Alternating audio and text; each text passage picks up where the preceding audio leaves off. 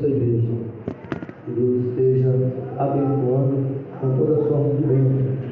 Uma alegria muito grande está retornando a esta tarde. Marcos capítulo 16, nós vamos ler o verso 1 até o verso número 8. Os irmãos encontraram?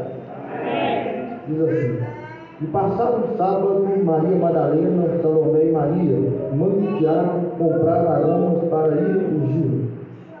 E no primeiro dia da semana foram ao sepulcro de manhã cedo, ao nascer do sol. E diziam umas às outras: Quem nos removerá a pedra da porta do sepulcro? E olhando, viram que já a pedra estava removida, e era muito grande. E entrando no sepulcro, viram um jovem assentado à direita, vestido de uma roupa comprida e branca, e ficaram espantados. Porém, ele disse-lhes: Não vos assusteis, buscai a Jesus o Nazareno, que foi crucificado. Portanto, já ressuscitou, ele não está aqui. Eis aqui o lugar onde o puseram. Mas ide, dizei aos seus discípulos e a Pedro, que ele vai adiante de vós para a Galileia, e ali o vereis, como ele vos tem falado. E saindo elas apressadamente, fugiram do sepulcro, porque estavam possuídas de temor e assombro, e nada diziam a ninguém, porque temiam. Quantos podem dizer amém? Amém! Os irmãos podem se sentar. Meus irmãos, é do nosso conhecimento que Jesus ele escolheu 12 pessoas, mais precisamente 12 homens, pela qual durante 3 anos e meio ele treinou essa comitiva. Alguém disse que Jesus dividiu esse período em 2 períodos.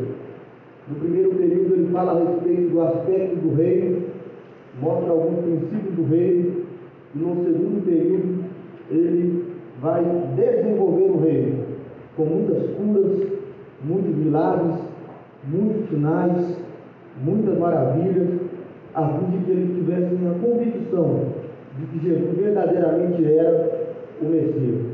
Dentre os 12 que Jesus escolheu, nessa noite nós vamos estar abordando somente a vida do apóstolo Pedro.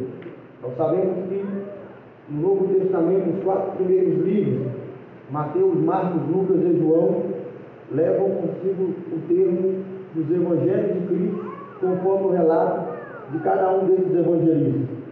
Interessante, se nós olharmos para o Evangelho que cada um desses homens escreve, nós vamos perceber que algumas informações que Mateus verbaliza, às vezes Marcos acha por bem, não dá tanta ênfase, e assim nós vamos perceber Lucas e João. No evento da ressurreição, nós vamos encontrar alguma coisa parecida com isso, pelo fato de que, se nós olharmos a ressurreição pelo prisma de cada um desses homens, nós vamos ver que um vai frisar que havia um homem assentado na pedra, o outro vai frisar que havia um ser com vestes resplandecentes, mas o fato é que eles estão com um único objetivo, de falar com relação à ressurreição de Jesus.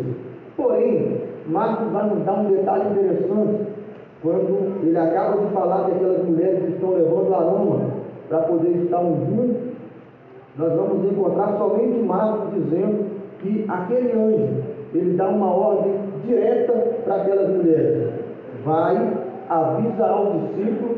E o mais interessante é que aquele homem vai dar uma mensagem direta: avisa aos discípulos e a Pedro, que eu vou adiante de vós para a Galileia. É interessante nós olharmos para este evento e perceber como que o anjo dará uma ordem específica para que aquelas mulheres avisem os discípulos e principalmente a Pedro. A essas alturas, nós sabemos muito bem que o Pedro já havia negado a Jesus. Nós vamos então falar a respeito da figura deste homem, desse personagem bíblico que vai nos trazer lições extraordinárias, porque sem sombra de dúvida, dos 12 que Jesus escolheu, o apóstolo Pedro ele é o que mais vai aparecer nas narrativas dos evangelhos. Quando nós olhamos Mateus, Marcos, Lucas e João, nós vamos encontrar esse nome aparecendo pelo menos 34 vezes. Tamanho era a influência, tamanho era a capacidade que o Pedro possuía de tomar a frente em muitas decisões. Em muitas ocasiões, Jesus está com os seus 12, mas era sempre o Pedro que tomava a palavra para falar do meio. Nós vamos encontrar isso em inúmeras referências. Por exemplo, João capítulo número 6, quando Jesus está verbalizando aquele discurso e que ele percebe que a multidão está indo embora, dada a dureza das suas palavras, Jesus olha para o seu grupo e diz assim: vocês não querem ir embora também? A Bíblia diz que vai ser o Pedro que vai tomar a palavra e vai dizer assim: Senhor, para quem iremos nós? Só tu tens as palavras de vida eterna. Nós vamos ir lendo, folheando o Novo Testamento, e nós vamos encontrar outras referências. Mas é interessante nós ressaltarmos que não vai aparecer somente coisas favoráveis, coisas boas, dignas de receber, às vezes, um elogio da parte de Jesus. Nós vamos perceber esse homem tomando a palavra em algumas ocasiões e se demonstrando afoito, precipitado, impulsivo, porque isso era algo que o próprio mestre veio a trabalhar na vida desse homem. E o que mais me impressiona na vida de Pedro é a capacidade que ele tem, num espaço de 10 minutos aproximadamente, ele receber um elogio e uma repreensão da parte de Jesus. Quando nós vamos olhar para Mateus capítulo 16, a Bíblia diz que Jesus olhou para os 12 e disse assim: quem os homens aí fora estão dizendo que eu sou?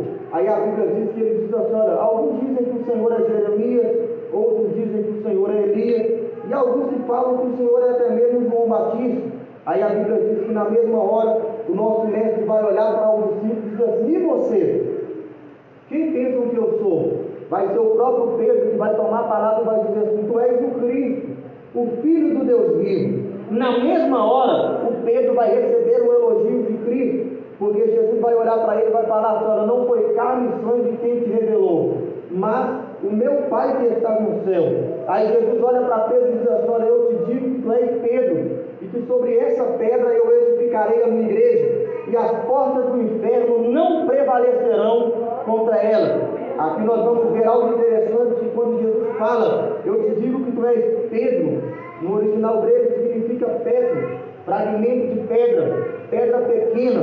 Mas quando Jesus fala sobre essa pedra, eu edificarei a minha igreja, nós sabemos muito bem que Jesus não estava falando a respeito da igreja ser edificada, fundamentada na pessoa de Pedro. Jesus estava falando a respeito da confissão de Pedro e que ele mesmo era a rocha, cuja igreja estaria sendo edificada. É por isso que o Covid-19 não consegue paralisar a igreja, porque a igreja ela está fundada, solidificada, é na pessoa de Jesus, que é a nossa rocha eterna. Acontece que na mesma hora, Jesus olha para os discípulos e diz assim: olha, só que me é necessário descer a Jerusalém e ser entregue e padecer na mão dos sacerdotes, dos anciãos. Na mesma hora, o Pedro, que havia feito uma declaração extraordinária a respeito de Jesus, ele vai falar assim: Senhor, de maneira alguma eu vou deixar o Senhor ir até lá, o Senhor não pode sofrer. Vai ser nesse mesmo momento que Jesus vai olhar para Pedro e vai falar assim: arreda-te de mim, Satanás. Então nós vamos olhar para Pedro e ele vai ter...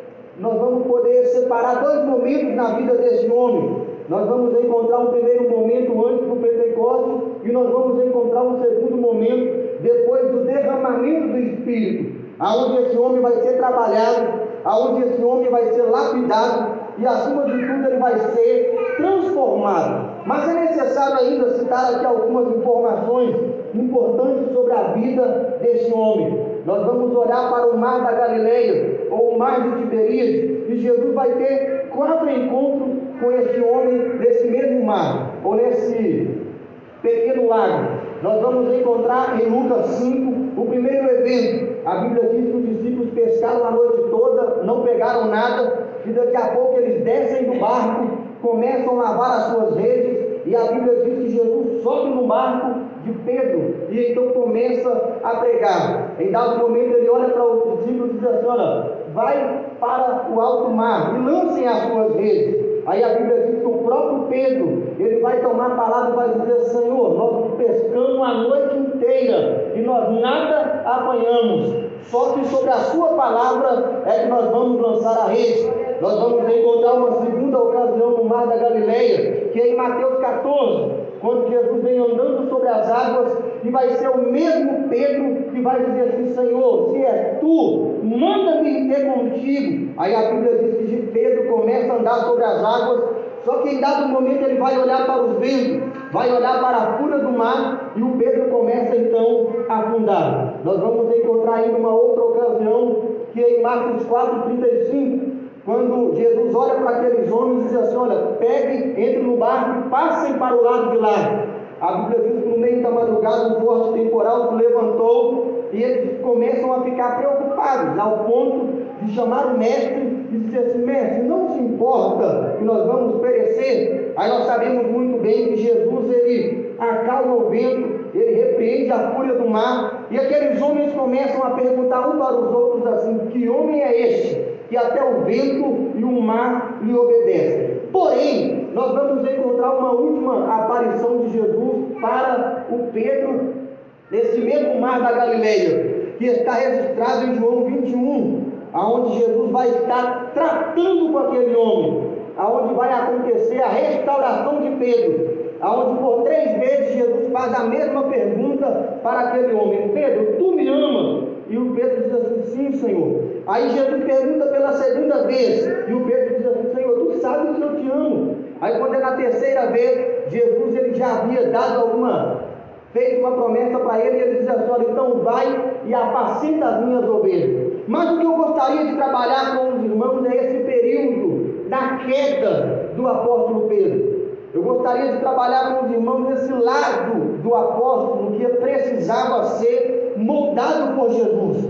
Nós precisamos olhar para a figura deste homem e ver o quanto nós precisamos aprender com o apóstolo Pedro. Primeiro que existem algumas pessoas que quando erram, algumas pessoas que quando falham, algumas pessoas que quando fracassam em algumas áreas da sua vida, a primeira coisa que eles querem fazer é parar. Alguém erra e diz assim: quer saber de uma coisa? Eu não volto mais na igreja. E nós precisamos saber que até Jesus transformar esse corpo em um corpo glorificado, nós precisamos estar vigilantes, nós precisamos estar orando, nós precisamos jejuar e ler a palavra. Mas isso não nos deixa isento de cometermos alguma coisa que vai entristecer o Espírito Santo de Deus. E eu vim aqui essa noite dizer para você que quando Deus chamou você para a obra dele, ele já te chamou conhecendo a sua vida por inteiro. Ninguém que Deus chamou, que está aqui essa noite,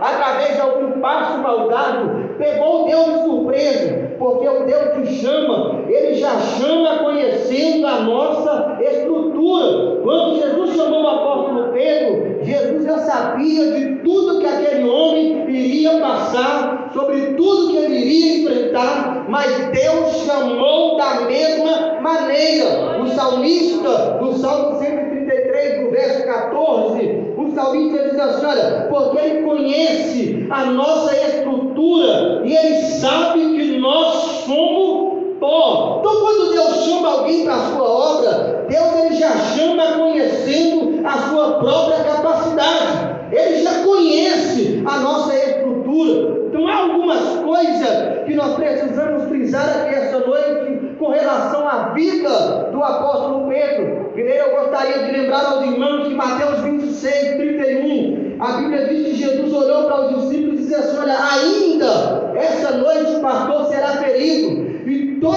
as ovelhas se dispersarão. Aí a Bíblia diz que o Pedro olhou para Jesus e falou assim: Senhor, negativo, eu vou contigo aonde for necessário ir. Aí Jesus volta e olha para Pedro e diz assim: todos vão ficar escandalizados. Aí Pedro toma a palavra mais uma vez e diz assim: Senhor, ainda que todos fiquem escandalizados, todavia eu não escandalizarei. Aí a Bíblia diz que passa algum momento e vai acontecer exatamente conforme o Jesus havia falado para Pedro, que ainda que o galo cantasse pela 2ª vez, o Pedro negaria Jesus por 3 vezes, e vai acontecer exatamente isso. Uma criada chega perto de Pedro e diz assim: olha, tu estava com ele. Aí a Bíblia diz que Pedro olhou e disse assim: olha, eu não conheço esse homem. Uma outra criada aproximou de Pedro e disse assim: tu estava com ele. Aí a Bíblia diz que Pedro começou a jurar e a praguejar, dizendo: eu não conheço tal homem. Ao ponto de que Pedro caminha mais alguns passos e uma outra pessoa vai falar com ele assim: olha, a sua fala te condena, o seu jeito te condena, você esteve com ele. Aí então Pedro vai negar pela terceira vez o nosso Salvador, o homem que havia falado com Jesus que todos poderiam escandalizar, ainda que todos virassem as costas para Jesus, que ele continuaria com ele. Agora está vivendo uma vida de fracasso. E é interessante que João capítulo 21, a Bíblia diz que João, escrevendo o Evangelho, diz que Pedro olhou para João e disse assim: eu vou pescar. Daqui a pouco uma outra pessoa diz assim: olha, eu vou pescar também. Interessante aqui em Lucas 5, quando Jesus chama aqueles homens para largar o ofício de pescaria, para então passar a pescar homens, a Bíblia diz que eles na mesma hora largaram tudo e passaram a seguir Jesus. A Bíblia não mostra esses homens voltando ao ofício da pescaria, porque desde o momento que Deus havia chamado aqueles homens, eles abriram mão dos seus ofícios e passaram a seguir a Jesus durante o ministério dele aqui na terra. Só que quando Pedro ele percebe que ele nega, que ele trai a Cristo e que ele vira as costas para o Salvador, no momento mais difícil da vida do nosso mestre, ele pensa assim: olha, está tudo acabado, tudo está destruído, não há mais chamada, não há mais pastoreio, aquela ideia de chave de reino, isso já não existe mais. Eu neguei o nome dele, eu neguei o próprio Jesus, e se ele ressuscitar, quando isso acontecer, tudo estará arruinado para mim.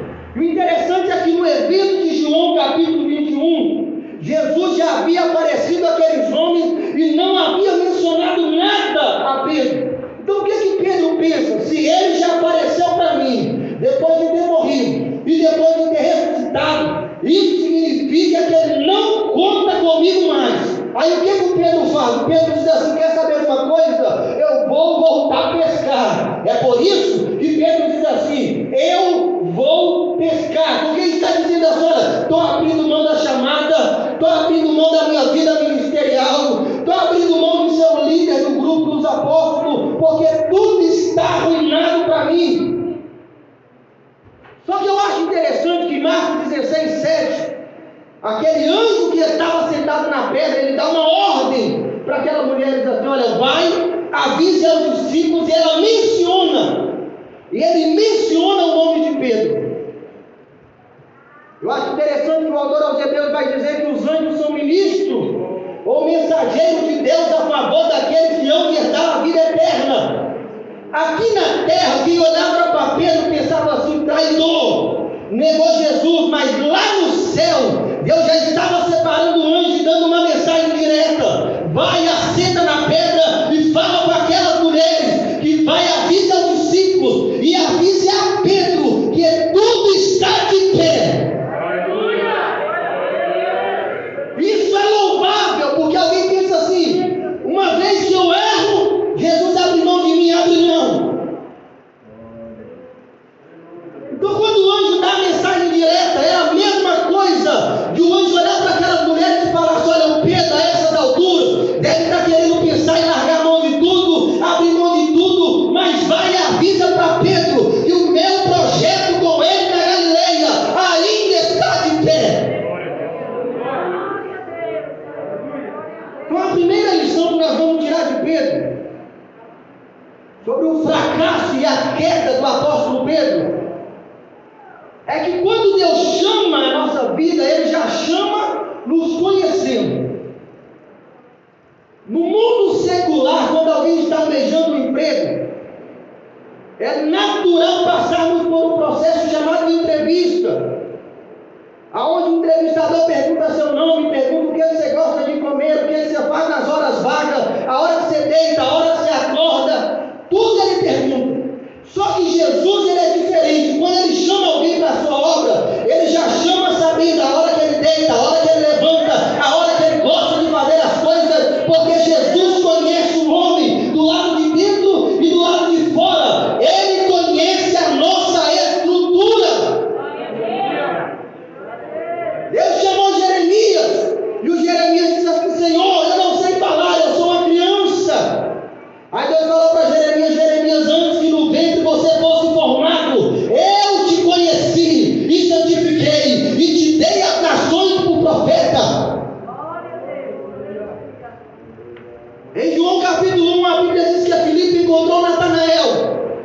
e falou: Natanael, Natanael, aquele a quem os profetas e Moisés falou, o Messias, eu encontrei ele. Aí a Bíblia mostra um relato de um encontro entre Felipe, Natanael e o mestre. A Bíblia diz que antes de Natanael falasse nada, Jesus olhou para Natanael e falou assim: eis aí um verdadeiro israelita a quem não há dono. Antes de Jesus falar isso para Natanael, Natanael já havia falado com Felipe: Felipe, porventura pode vir alguma coisa boa de Nazaré? Aí o Natanael olhou para Jesus meio desconfiado e perguntou para ele: olha, de onde você me conhece? Aí Jesus olha para Natanael e fala para ele: olha, quando tu estava debaixo da figueira eu te conheci. Houve uma época que Herodes deu uma ordem para matar todos os meninos. O que a mãe de Natanael faz? Pega ele e esconde debaixo de uma figueira. Aquele segredo somente Natanael e a sua mãe sabia. Que quando Herodes deu a ordem para matar aquele menino, ela escondeu para que ele permanecesse vivo. E era um segredo que somente Natanael e a sua mãe possuía. Então quando Jesus olha para Natanael e diz assim: olha, quando você estava debaixo da figueira, eu te vi. Era Jesus dizendo para Natanael assim: olha, Natanael, eu não estou te conhecendo agora, que o Felipe me está lhe apresentando. Eu te conheço muito antes de nascer, muito antes de você aparecer a mim, porque Deus conhece a nossa estrutura. Então ninguém pega Deus de surpresa em nada.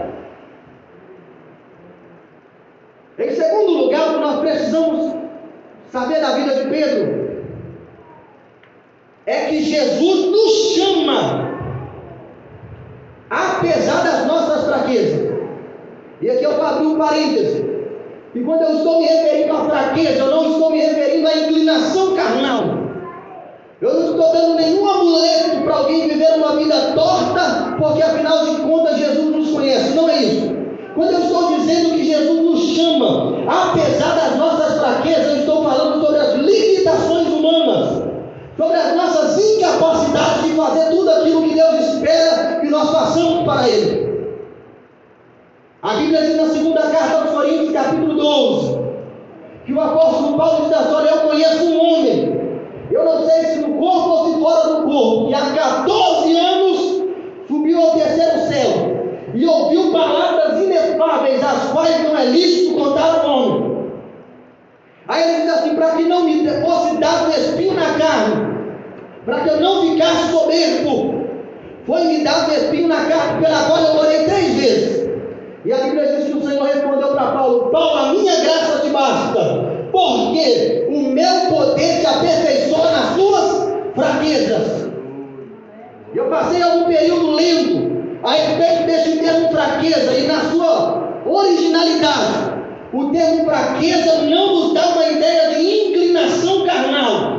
O termo fraqueza aqui significa as nossas limitações, a nossa incapacidade de produzir algum resultado. Então, quando Paulo ouve do Senhor dizendo assim: olha, porque o meu poder se aperfeiçoa na sua fraqueza, não era Deus olhando para Paulo e falando assim: Paulo, quanto mais você peca, quanto mais você erra, o meu poder se aperfeiçoa. Não, senhores. Olhando para a luz que aquela palavra representa, a incapacidade de produzir resultado, Deus está falando para Paulo assim: olha, eu te dei revelações extraordinárias e eu coloquei um espinho na sua carne, e eu não vou remover esse espinho, mas eu vou lhe dar uma coisa que vai ser o suficiente para você continuar caminhando mesmo com o espinho na carne. O que é? A minha graça lhe é suficiente, porque na sua incapacidade o meu poder vai te aperfeiçoar. Sabia que Deus é especialista em escolher pessoas que é incapaz de fazer o que Ele quer? Então, quando Deus chama alguém, não adianta falar assim: Senhor, que hora eu vou o endereço? Tem gente mais preparada, tem gente mais capacitada. Vai lá no Belvedere, no Mangabeiras, no Bar na Área 9, de Belo Horizonte, escolhe alguém melhor do que eu. Porque quando Deus chama você, Ele já sabe das suas limitações, Ele já sabe da sua incapacidade, e Ele faz isso de propósito, para quando o propósito dEle for realizado, ninguém ter dúvida de que foi Ele que realizou.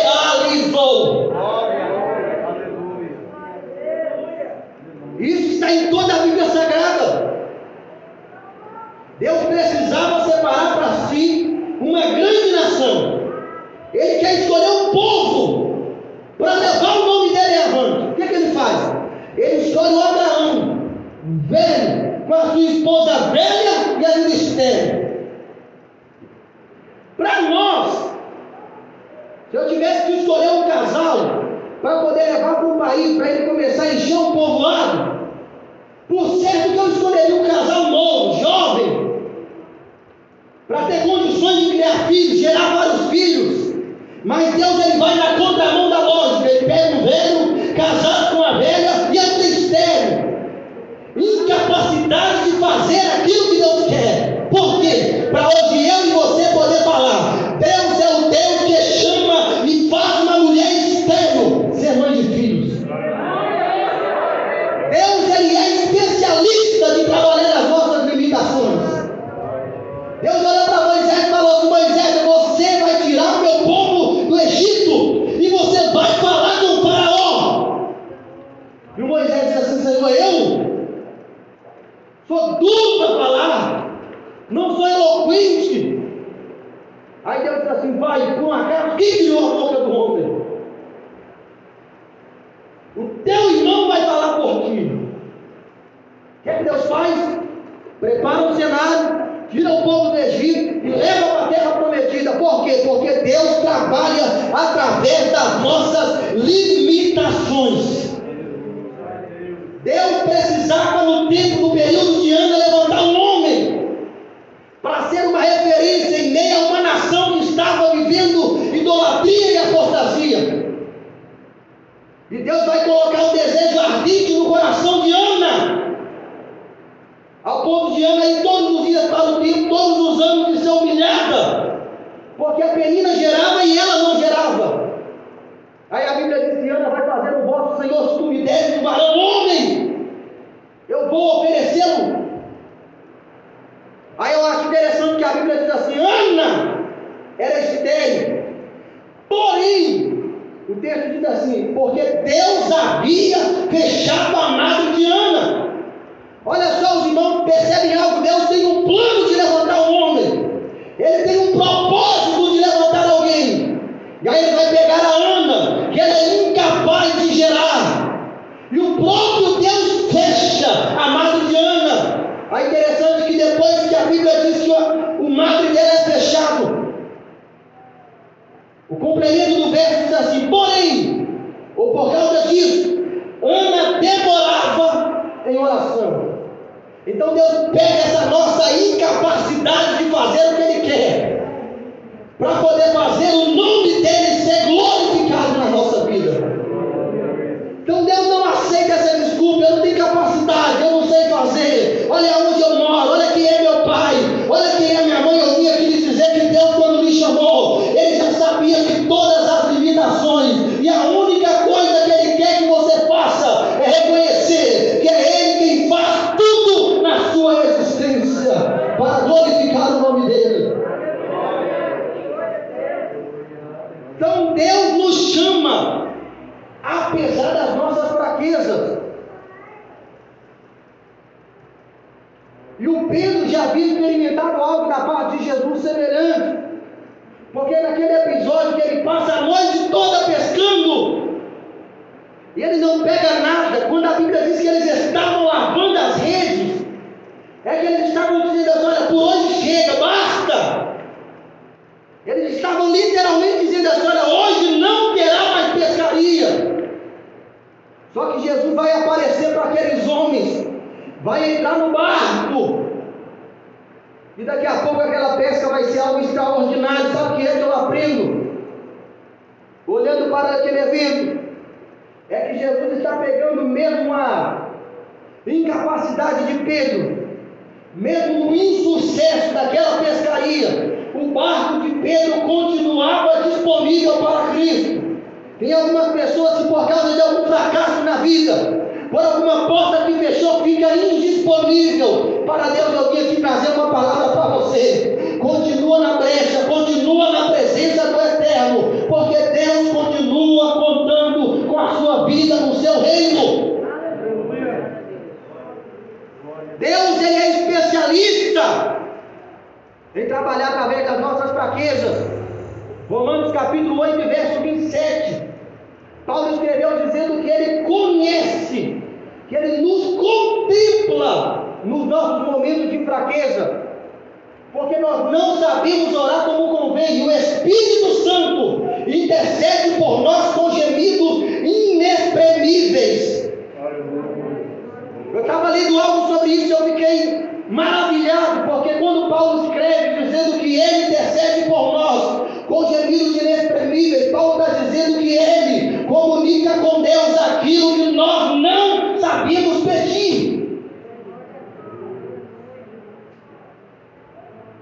Lá fora, no secular, quando alguém erra, você pode fazer tudo certo, mas um passo fora do lugar, está arruinado, é mandado embora. Com Jesus é diferente, ele vai trabalhando na nossa vida, ele vai nos moldando, ele vai nos modelando.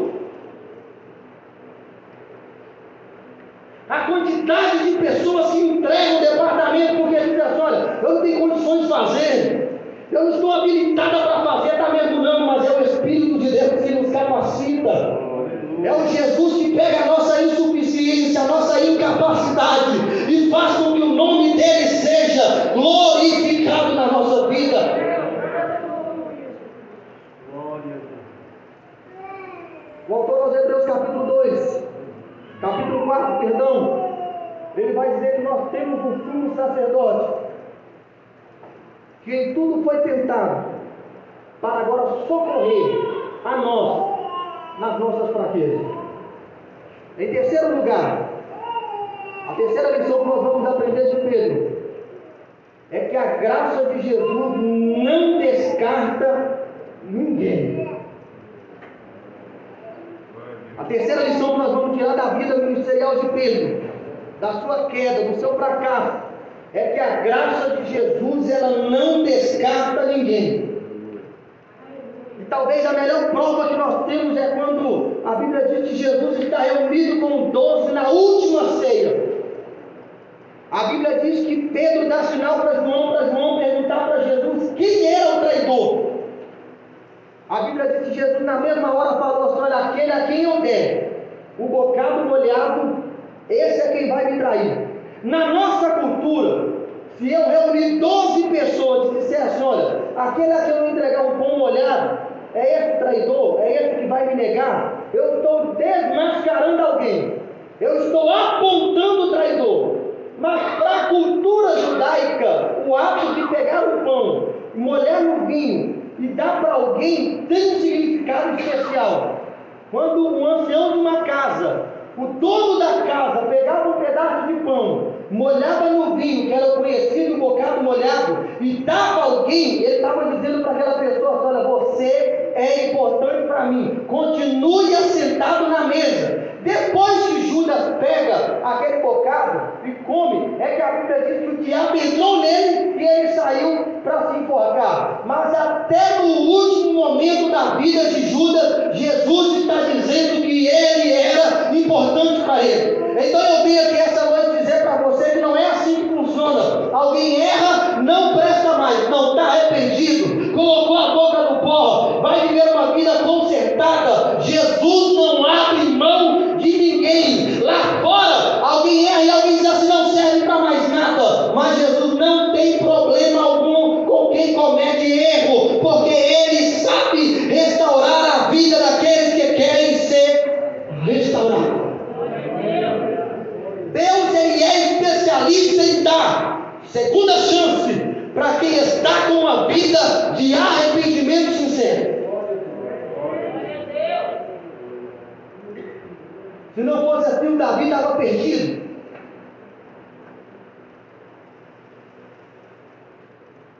Então a terceira lição que nós vamos aprender de Pedro é que Jesus não descarta ninguém. Quando aquele anjo assenta na pedra e ele dá aquela mensagem direta para aquelas mulheres: vai e avisa aos discípulos e avise a Pedro. Ele estava literalmente dizendo àquelas mulheres: vai, avisa para ele que está pensando que acabou, que está tudo perdido, que o meu projeto com ele ainda está de pé. Porque Deus não descarta ninguém. Pedro, desfrutando dessa graça, é que na segunda epístola que ele vai escrever, ele vai dizer assim: olha, graça vos sejam multiplicadas sobre vós. É que o Pedro entendeu, no ato da sua restauração, que era desfrutar da graça de Deus. Irmãos, eu quero abrir aqui um parêntese, que a graça de Deus, ela não anula a responsabilidade humana. Fomos salvos pela graça? Sim, mas nós precisamos viver uma vida de santidade.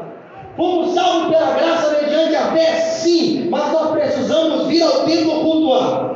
Fomos salvos pela graça mediante a fé? Sim, nós precisamos levar uma vida de obediência. Mas nós precisamos estar conscientes que é a graça de Deus que opera em nós todas essas obras.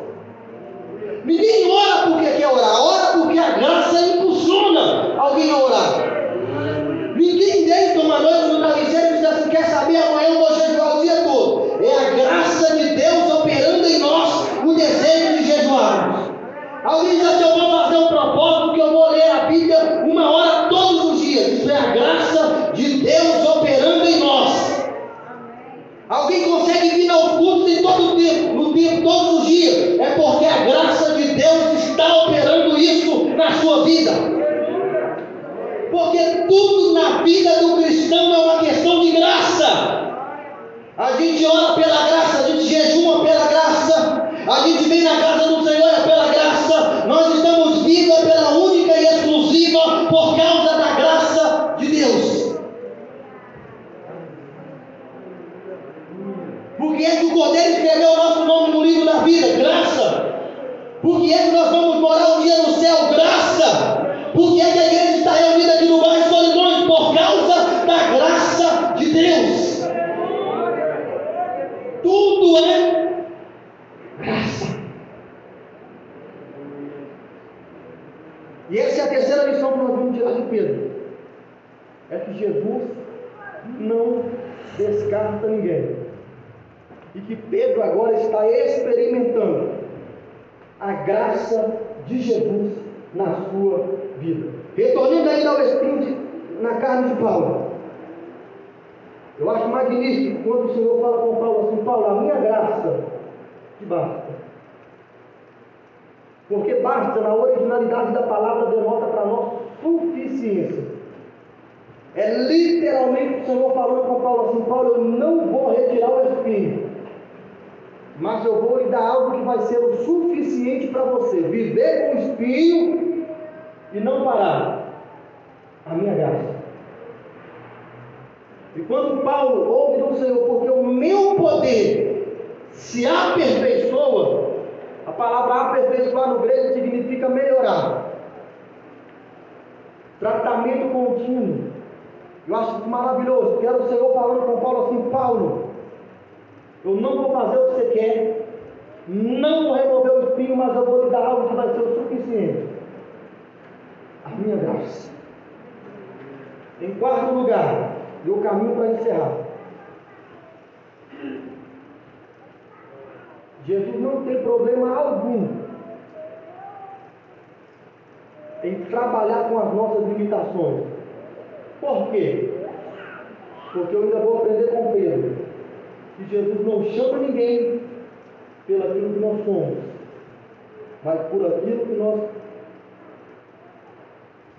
vamos ser, pela transformação do Espírito Santo. Isso é algo tão extraordinário que a Bíblia vai dizer que todos os discípulos olharam Jesus de longe quando eles estavam no ser crucificado. De longe. No momento mais difícil do mestre, todos estão virando as costas para Jesus. Aí quando você vai pegar a história, você vai ver que cada um daqueles homens se negaram a Cristo. E cada um daqueles homens que viraram as costas para Jesus, eles vão sofrer mortes terríveis, e eles não vão negar a fé. O Pedro, ele é um exemplo clássico disso. Está negando Jesus aqui, daqui a algum tempo ele vai ser morto, crucificado de cabeça para baixo, porque ele julgava que ele não deveria ser morto da mesma maneira que o seu mestre havia sido morto. O que é que acontece com Pedro nesse intervalo? Houve um amadurecimento acontecimento na vida do Pedro da noite para o dia? Claro que não. Aconteceu um processo mágico na caminhada do Pedro? Claro que não. É que o Pedro ele foi revestido de poder do Espírito Santo no dia de Pentecostes. Pedro ele estava pronto, finalmente apto para cumprir com excelência a sua chamada, porque agora o Espírito Santo estaria possuindo o ser de Pedro. É por isso que alguém olha para aqueles discípulos que estão se acovardando, que estão virando as costas para Jesus, agora vão sofrer mortes terríveis se não vão negar o nome de Jesus. Por quê? Por causa da presença do Espírito Santo. Mas recebereis poder ao descer sobre vós o Espírito Santo, e sereis as minhas testemunhas. A palavra testemunha no grego é martiria. Não dá uma ideia de alguém que vai sofrer, alguém que vai defender uma causa com tanto afinco, com tanto zelo, que se necessário for ele vai morrer, mas ele não vai negar a fé. É por isso que o Pedro agora está pronto a ser morto. E ele não vai negar a fé, porque Jesus não chama ninguém por aquilo que você é, mas por aquilo que o Espírito Santo pode fazer você vir a ser. Uma ferramenta preparada para o uso exclusivo da glória de Deus. Qualquer homem nas Escrituras, por mais habilitado que fosse, por mais gabaritado que fosse, necessitava de ser lapidado, de tornar uma ferramenta útil na mão do Senhor. Isso eu acho interessante. A lição da CPAD vai ser toda sobre o apóstolo Paulo. Já na primeira lição hoje, fazendo estudo sobre ela para poder dar aula lá na nossa regional, o comentarista disse algo extraordinário, que mesmo Paulo conhecendo toda a lei, mesmo Paulo conhecendo tudo de fé judaica, tudo sobre tradução judaica, Paulo compreendia, conhecia tudo. Só que Paulo não aceita a Cristo numa noite e no outro dia começa a pregar. Paulo ficou 14 anos e meio, mais ou menos, num anonimato, onde Deus trabalhou na vida daquele homem. Deus deixou ele no ponto para poder fazer a sua obra, porque o Espírito Santo é quem nos capacita a fazer a obra de Deus da maneira como Ele quer que nós façamos. Para finalizar, a palavra braseiro aparece duas vezes no Novo Testamento. Ela aparece na queda de Pedro e ela aparece em João 21, quando Jesus vai restaurar a Pedro. Apareceu o braseiro na queda e apareceu o braseiro na restauração.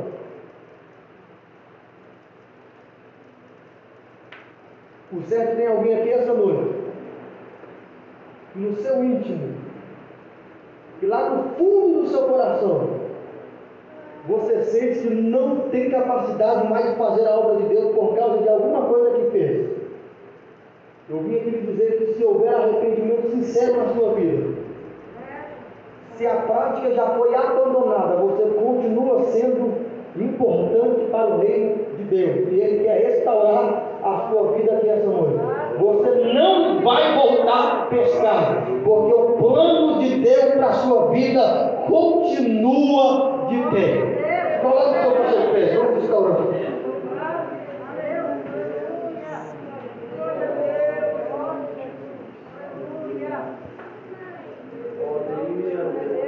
Deus conhece a sua vida, Ele conhece todas as suas limitações, conhece a sua estrutura, sabe todos os seus limites. Ele não abre mão de você. E eu vim aqui essa noite só para deixar essa palavra para essa igreja. O plano de Deus continua em pé para todos nós. Pai, mais uma vez nós queremos andar diante da tua presença para agradecer ao Senhor pela oportunidade que o Senhor nos dá. Nós estamos aqui essa noite reunidos em torno do Teu nome. Pai, a Sua palavra foi pregada com sinceridade. Eu quero pedir ao Teu Santo Espírito, Pai, que essa noite realize a nossa obra extraordinária. Uma obra de convencimento, uma obra de fortalecimento espiritual. Se porventura alguém aqui essa noite, ó Pai, entristecido, desejando parar chamada da sua vida ministerial.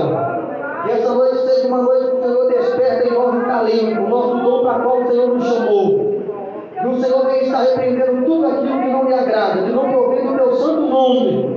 E que essa igreja possa continuar marchando, continuar triunfando, fazendo a sua obra, pregando a tua palavra, glorificando o teu nome. E ao que nós te pedimos nessa noite, te agradecemos no nome de Jesus.